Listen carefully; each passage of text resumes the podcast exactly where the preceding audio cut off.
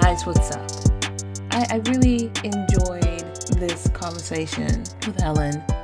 It was a getting to know you conversation. It's funny how I didn't know that she was Caribbean, and that kind of like sneaked in there when I heard her voice. Even when we were doing the consultation, I didn't hear it in her voice, but I didn't hear her accent, her Caribbean twang, until I talked to her in this interview. So that was a pleasant surprise. Also drawn to her entrepreneurship and her determination. Coming into this country isn't easy, but needless to say, her determination and her focus and her drive is an inspiration. And I wasn't expecting that at all. Was that I, you know, you never know what you expect when you talk to people, but I did not expect for her to inspire me the way she did. So this has been a busy month for me.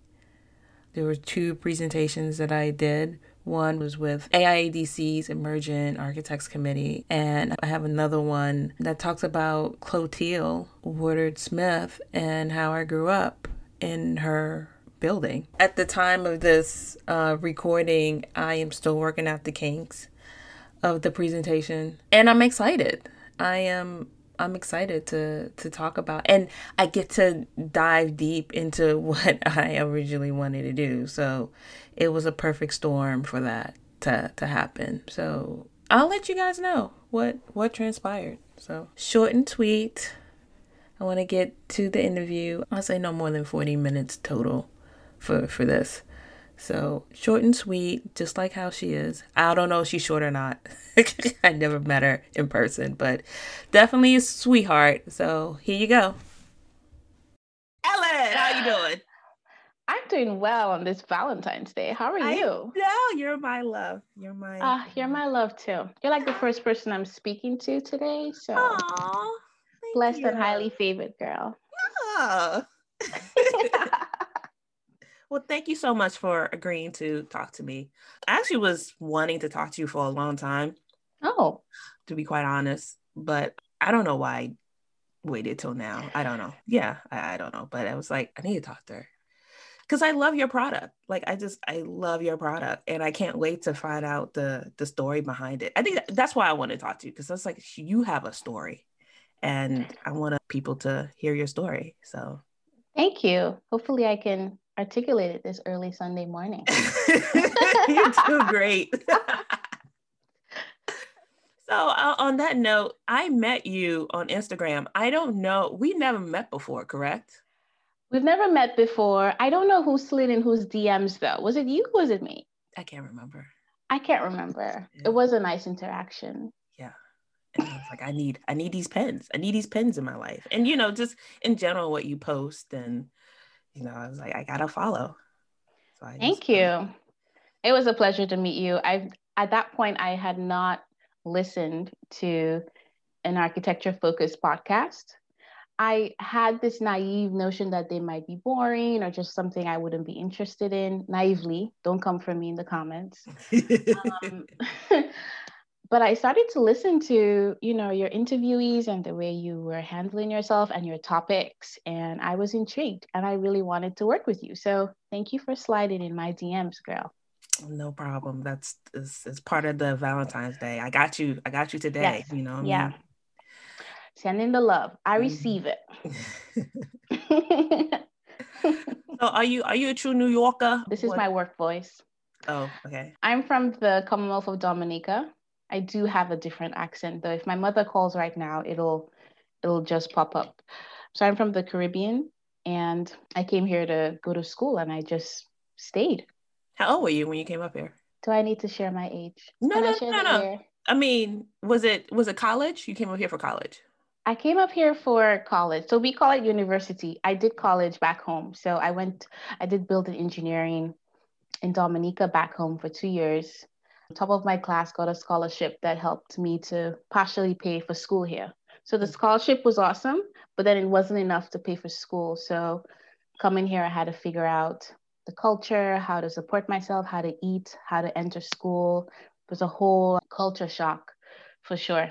to adjust. What was the hardest thing to adjust? The cold. I think so. I'm from the Caribbean. I love the heat. I love the breeze, the sea breeze.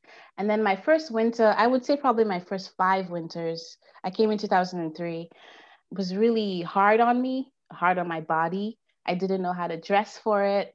No one taught me about wool socks. I, I don't know. I just was very naive coming here with two suitcases, wanting to be an architect. That sounds kind of weird when I say it now. But yeah, that was the hardest part, the weather and also the culture. Like Black culture here, it's very different than Black culture in the Caribbean. Also, again, maybe this was my naivety, but I wasn't exposed to many of the um, disadvantages that Black persons face here, or discrimination as well. So coming here and finding out that I couldn't do this or I couldn't do that, or I wasn't accepted or I couldn't get this apartment, there was just so many layers of, I don't know. It was it was really weird my first five years. I had to learn really quickly how to survive. But New York's been been great. I still love the city. I'm still here.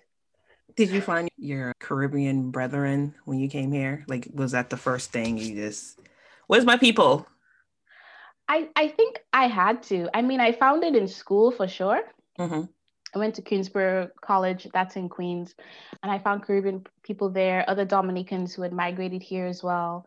And then living in Brooklyn and then Queens, you sort of, it's a large Caribbean popu- population. And so you're able to like eat the foods that you grew up in, speak in the French Creole sometimes, you know, have those same jokes. So yeah, I, I found my brethren also through church, going hopping around through Black churches. I started to find people who had really similar backgrounds of mine and also trajectories and goals. And so that helped me to be more confident in my move to the U S. Definitely. Why architecture? Why not? Why architecture? So growing up, I wanted to be an artist. So my parents were fortunate enough to put me through art school and music school for a few years. And through art, I was able to express myself. I'm an only child, so I typically didn't have many to talk to, except for my cousins. Mm-hmm. And so through art, I was able to express myself. And I said to my parents before ten years old that I wanted to be an artist. And I don't think they thought that was a viable career. I mean, our Black parents typically want us to be something like a lawyer or a doctor, engineer, or a doctor, something where they know you'll be okay, right, with that salary.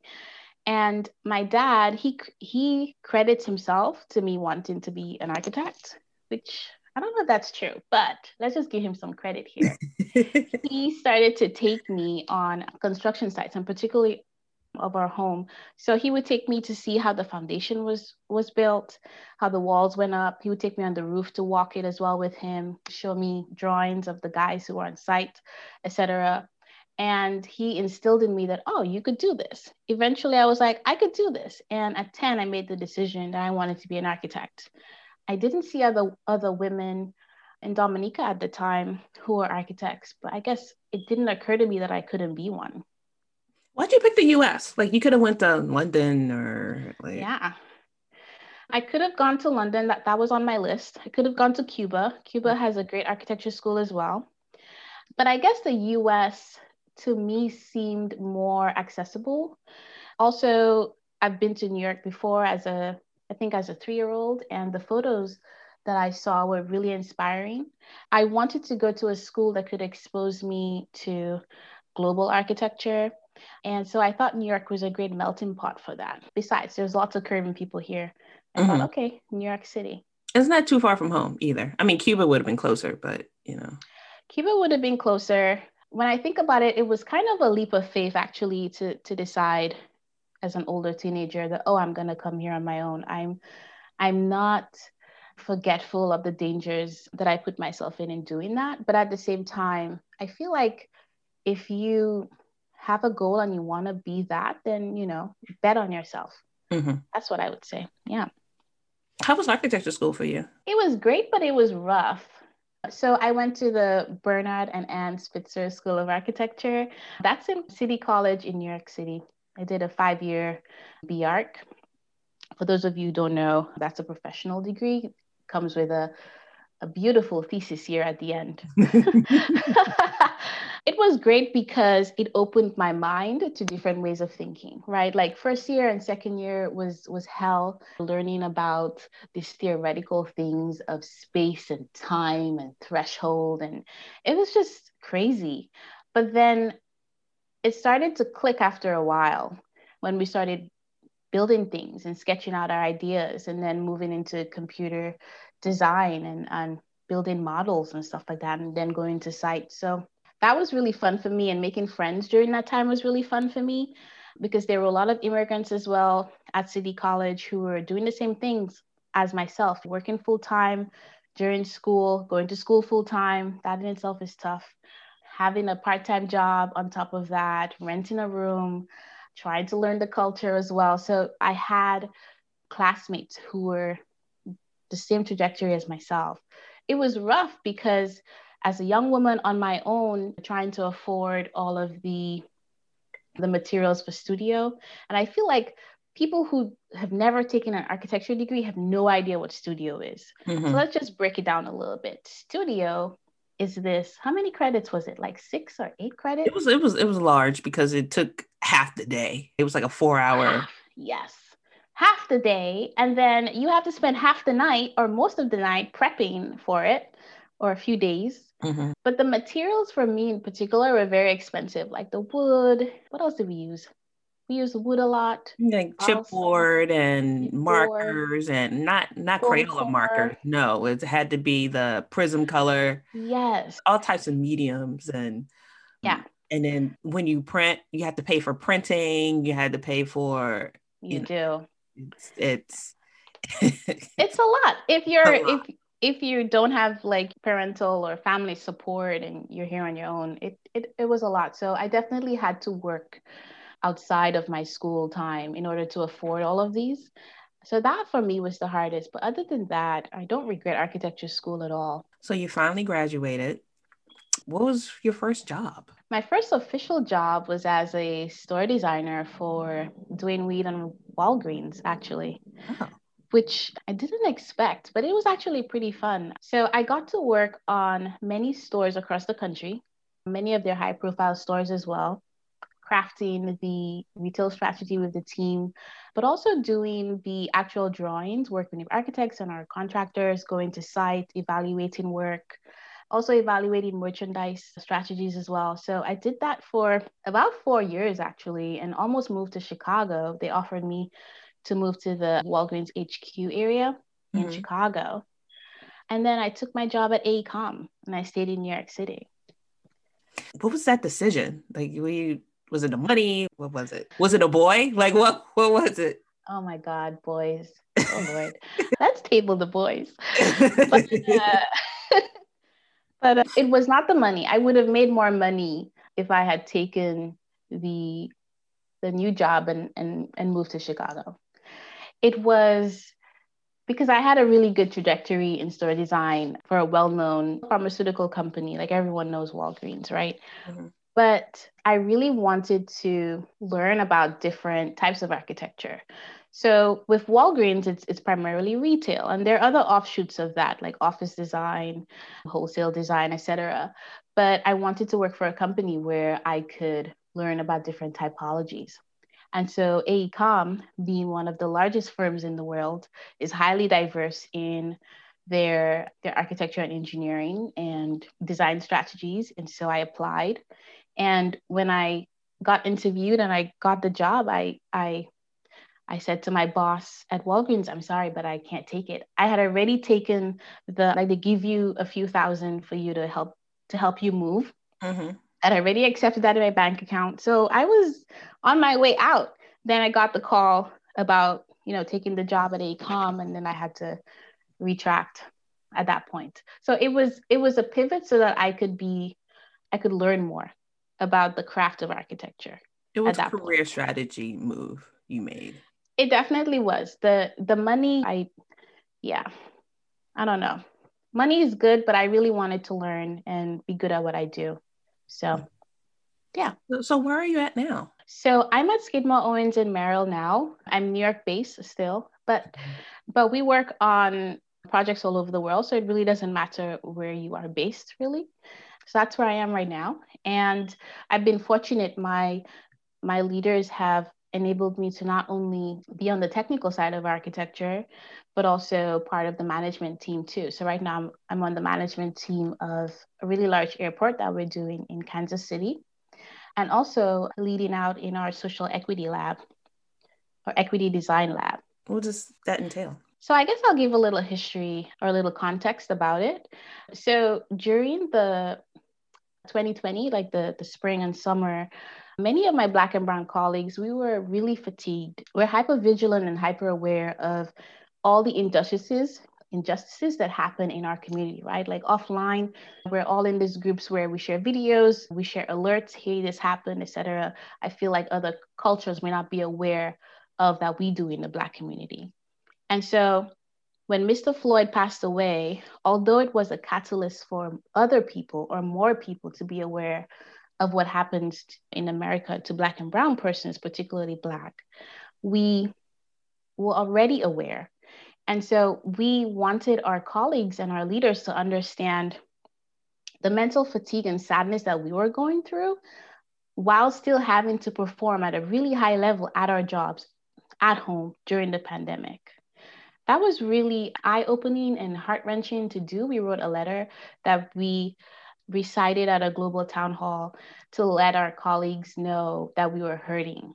Mm. And from that, it spun into months and months of working with a leadership committee called TED, T E D D. It's the Talent Acquisition, Diversity, and Development Committee.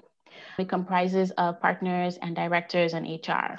And long story short, S O M did release a thirty-four equity action plan, and it spun out of all of these discussions and negotiating and thinking about the future, thinking about how we could make not only our culture within S O M better, but our industry as well. And so you can check the website, S O M dot com, and look at our thirty-four action plan in detail.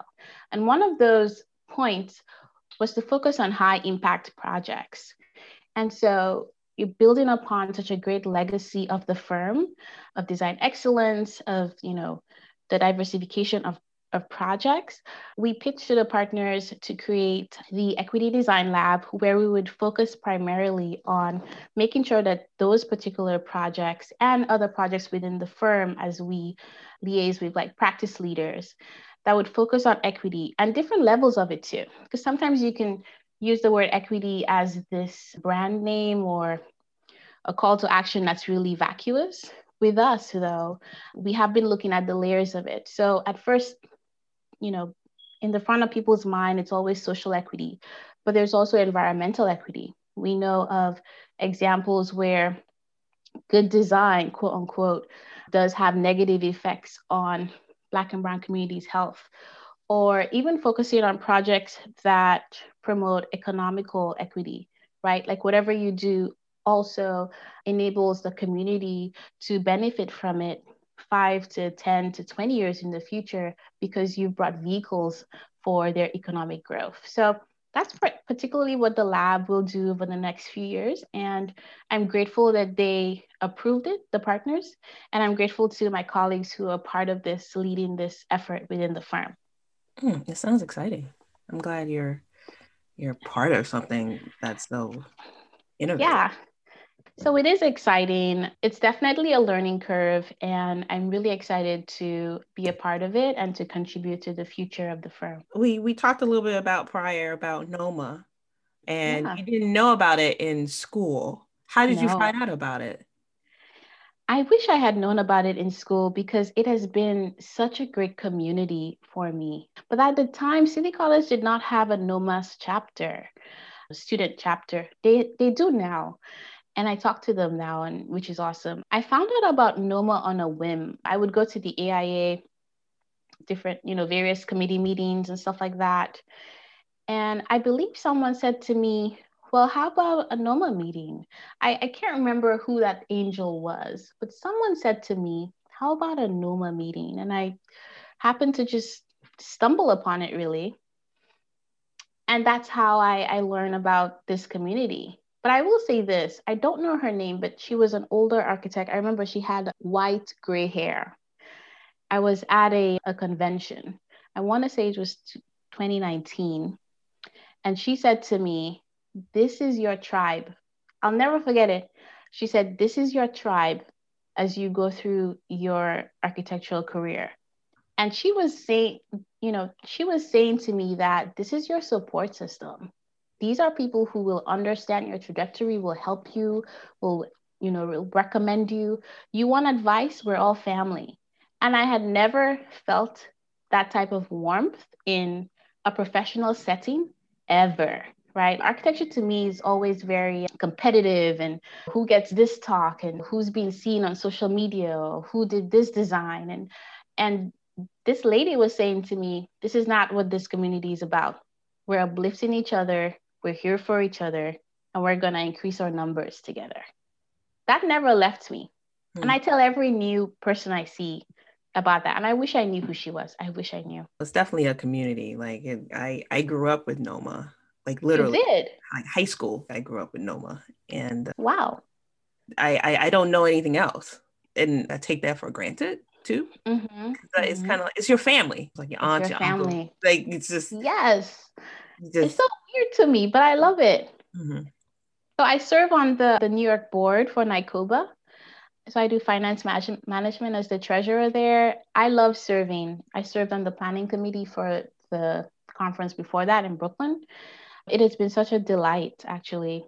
And actually at the conference in Brooklyn at NOMA, that was actually the start of Architect PINS that many people don't know about, actually. Oh, let's let's let's dive into that. Like how did how did Architect PINS come about? You say it happened in in at NOMA? What's the story? It happened at NOMA, but I guess prior to that was I went to the the A I A convention, national convention in Las Vegas. Pascal Sabla, she had an exhibition, you know, for Beyond the Build, showcasing Black designers, and I was one of them. I wanted to go, couldn't afford to go, so I applied to be a volunteer, where you could get like a a reduced like convention ticket.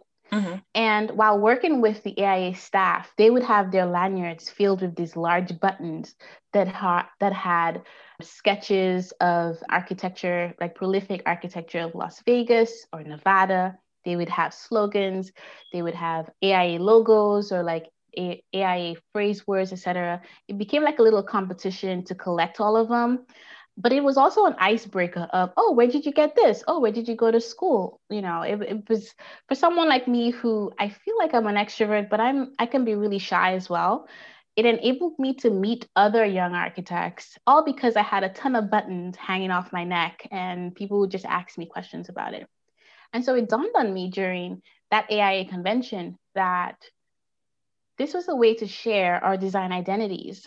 For someone like me, it was an icebreaker to have a conversation.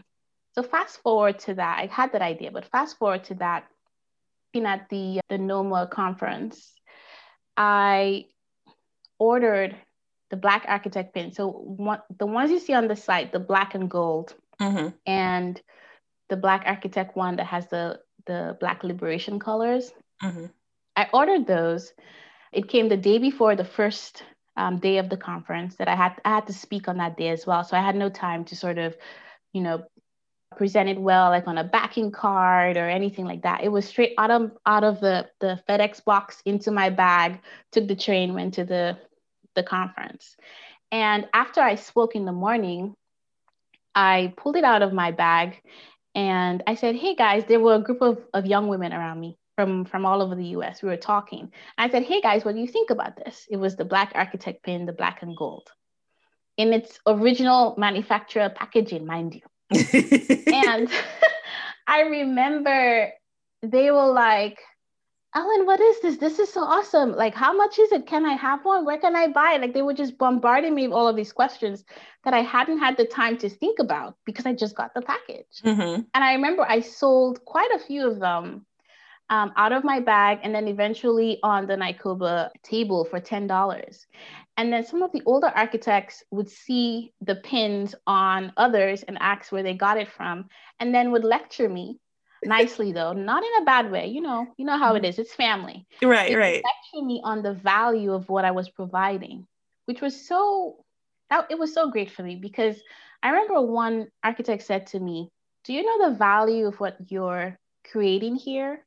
And I said, "I think I do." You know, I had this, you know, mm-hmm. this crazy, you know, this this answer. I can't remember right now. And then she said to me, "No, you're providing another way to have a voice."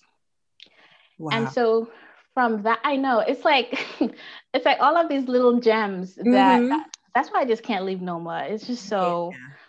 It just can't. And that was actually the birth. I had to go back after the end of the conference and ask myself, okay, Elle, you want to do this? Let's go.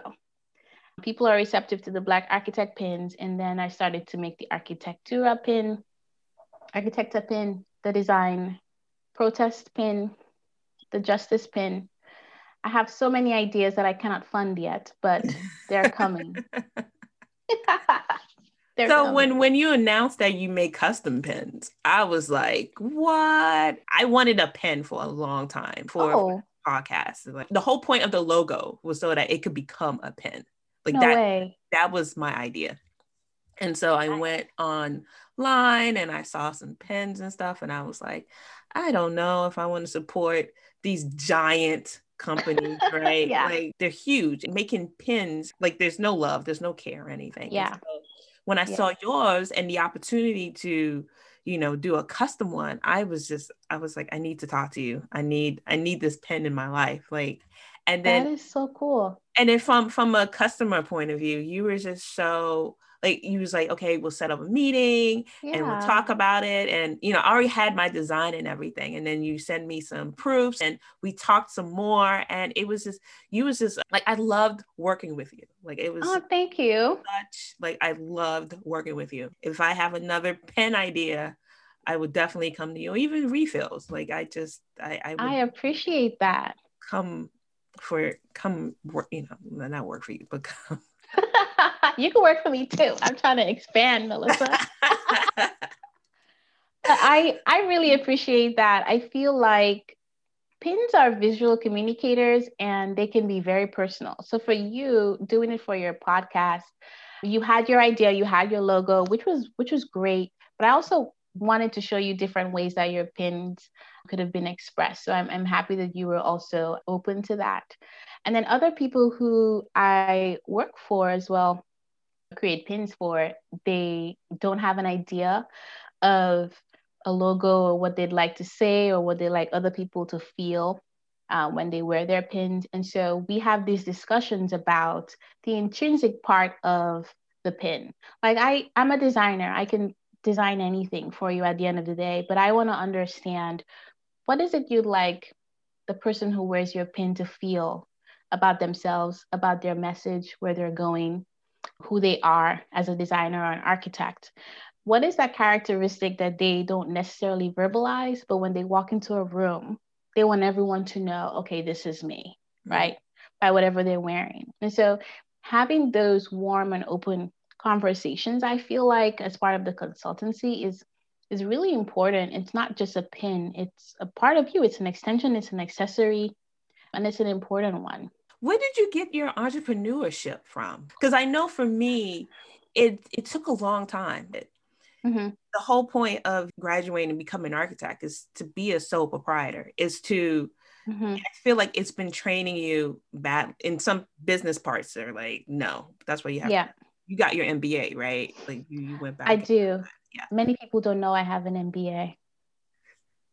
I don't know. Many architects don't have one. I don't know why not, but it's it's important though. Right? You've learned so much from going back to school and, and getting that M B A, and I, I have no clue, but it's it just feels like it's just set up for you to run your own firm, even though they don't teach you that at all. But yeah, I mean, I will say though that an M B A, you can have a, a successful business without an M B A, and so I decided to go back to school for an M B A. I went to um, Northeastern because I wanted to be more of a strategic thinker. That's that's primarily why I got my M B A. Mm-hmm. At AECOM, many of the, the men that I admired who were V Ps and, and, and leading like regional entities there, they all said to me that, yes, you need a design and a technical background to know the craft, but you also need to be a really great strategic thinker in order to lead companies, right? And so it was actually through my experience at AECOM that encouraged me to get an M B A.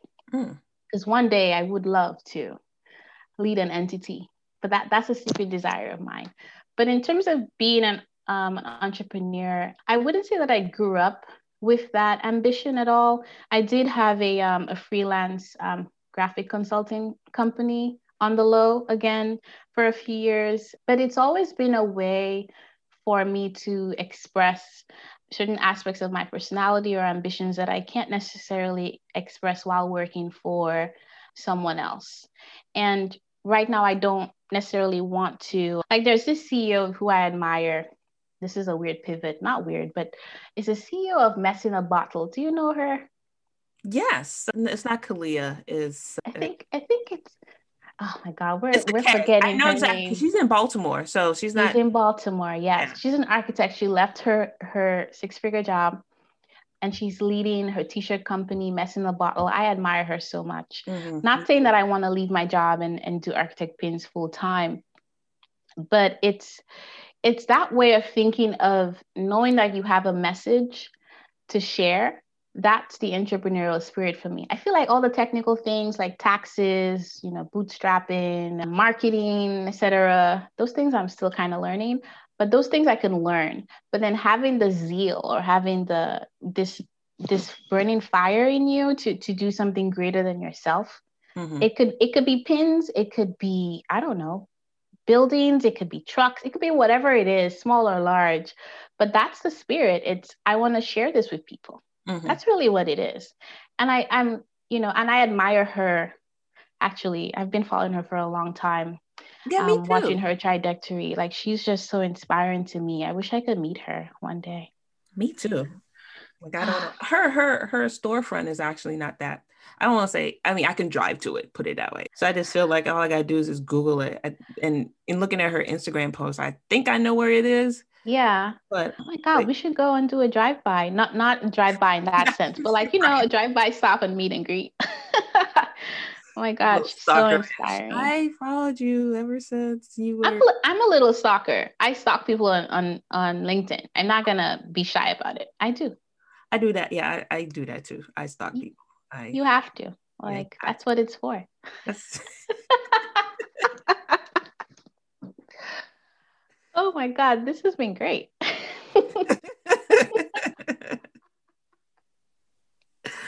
I do have Ellabodé. That's that's where I promote B I P O C designers, primarily on Instagram right now. And it's a different take on promotion of, of B I P O C designers. It's I really wanted them to share their inspirations within architecture and design, not necessarily what they've done or where they are. There are other There are other very successful platforms for that. But a characteristic that's really important to me is Black joy and allowing other people to experience our Black joy. Mm-hmm. And part of that is futurism, it's imagination, and it's sharing the things that inspire you to be the creative that you are. And so that's why I created Ellabodé, the Instagram account. And I hope to continue that for the next few years. So where can they purchase your Archie Pins? So you can purchase Architect Pins at w w w dot architect pin dot com. Follow us on Instagram as well, the same tag name. And if you have an idea for a pin or you just want to talk about the process, send me a note. It's called a pin query. I'd be happy to chat with you. And I hope that you join me on this journey. Great. Thank you so much, Ellen. You've been, this has been fabulous. Thank you, Melissa. I am like so inspired now. Now I'm going to reach out to the C E O of Mess in the Bottle. This gave me uh, a little bit of confidence. Oh, see? Do you follow her? She, she also has a clubhouse. Have you been to her clubhouse? I don't know if I like Clubhouse. I'm just, I'm just trying to get good on Instagram. And now there's this other thing. I, I don't know. Clubhouse, I don't know either, because Clubhouse is like, I love it. It's, oh, it's, a, it's a great, you know, background. But sometimes the conversations be lasting for two or three days, and I don't have time for that. Like, oh, wow. Yeah. It's crazy. Like, start that's, that's, an hour, four hours later, people are still talking. And I just, people have that much time? That's the thing. I cannot Where did all this time at? I cannot host a clubhouse. Like I, I, I was talking to someone about it, and I was like, only way I can host is if you have like five other people, and mm-hmm. I need to be able, I need to be able to hop on and hop off. Like, yeah. Wow. I, I don't have that time. I honestly don't have. Nobody that. Should have that time. I do have a question though, in terms of intellectual intellectual property. Mm-hmm. So when you host a clubhouse, all that verbal information and gold, who owns it? Well, the thing is, they don't allow you to record. You cannot record on Clubhouse. Interesting. If you, so if you try to hit the record button on your phone, you will get an immediate warning. They're like, you're wow. not allowed to do it. But okay. as a podcaster, there's a lot of talk about ways to record it. You really want to record it. If you host a room, there are ways that you you have rules and guidelines. Mm-hmm. And depending on the host, you can say you are allowed to record, you are not allowed to record, oh. stuff like that. Or this is being recorded or something. Yeah. Like, people have done that too. But you are a thousand percent correct, because they they say some things.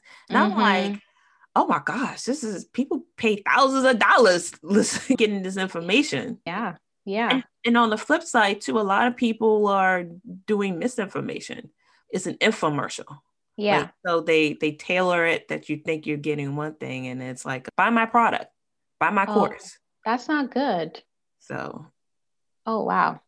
It's interesting. No idea what the trajectory of this thing. I, I'll wait. I'll, I'm a late adopter. I, I'm just trying to get used to Instagram's, like what they call it, the algorithms. I, I can't even stay ahead of those, much less for new social media platforms. So I mean, I don't do Facebook anymore. I don't either. It's, it's although my Dominican friends and family are on there. So yeah. that's why I keep up the account, but I don't really do Facebook. Yeah. WhatsApp, I still do, because that's the only way I get to talk yeah. to my family. Love WhatsApp. Where's your family from? Trinidad. Ooh. I go to Trinidad a lot. Why do you go to Trinidad? Like, because I love Trinidad, girl. What okay, do you mean? What you, I love Trinidad. One of my besties is there, Nikisha okay. Powder. She's an architect too. She just did her first mansion. I'm so proud of her. Mm. Um, I love, I you know, if I, I do want to work in the Caribbean, and I would work in Trinidad, Barbados, home of course, because mm. we have a lot of opportunity there. But yeah, I go to That's Trinidad a lot. Home.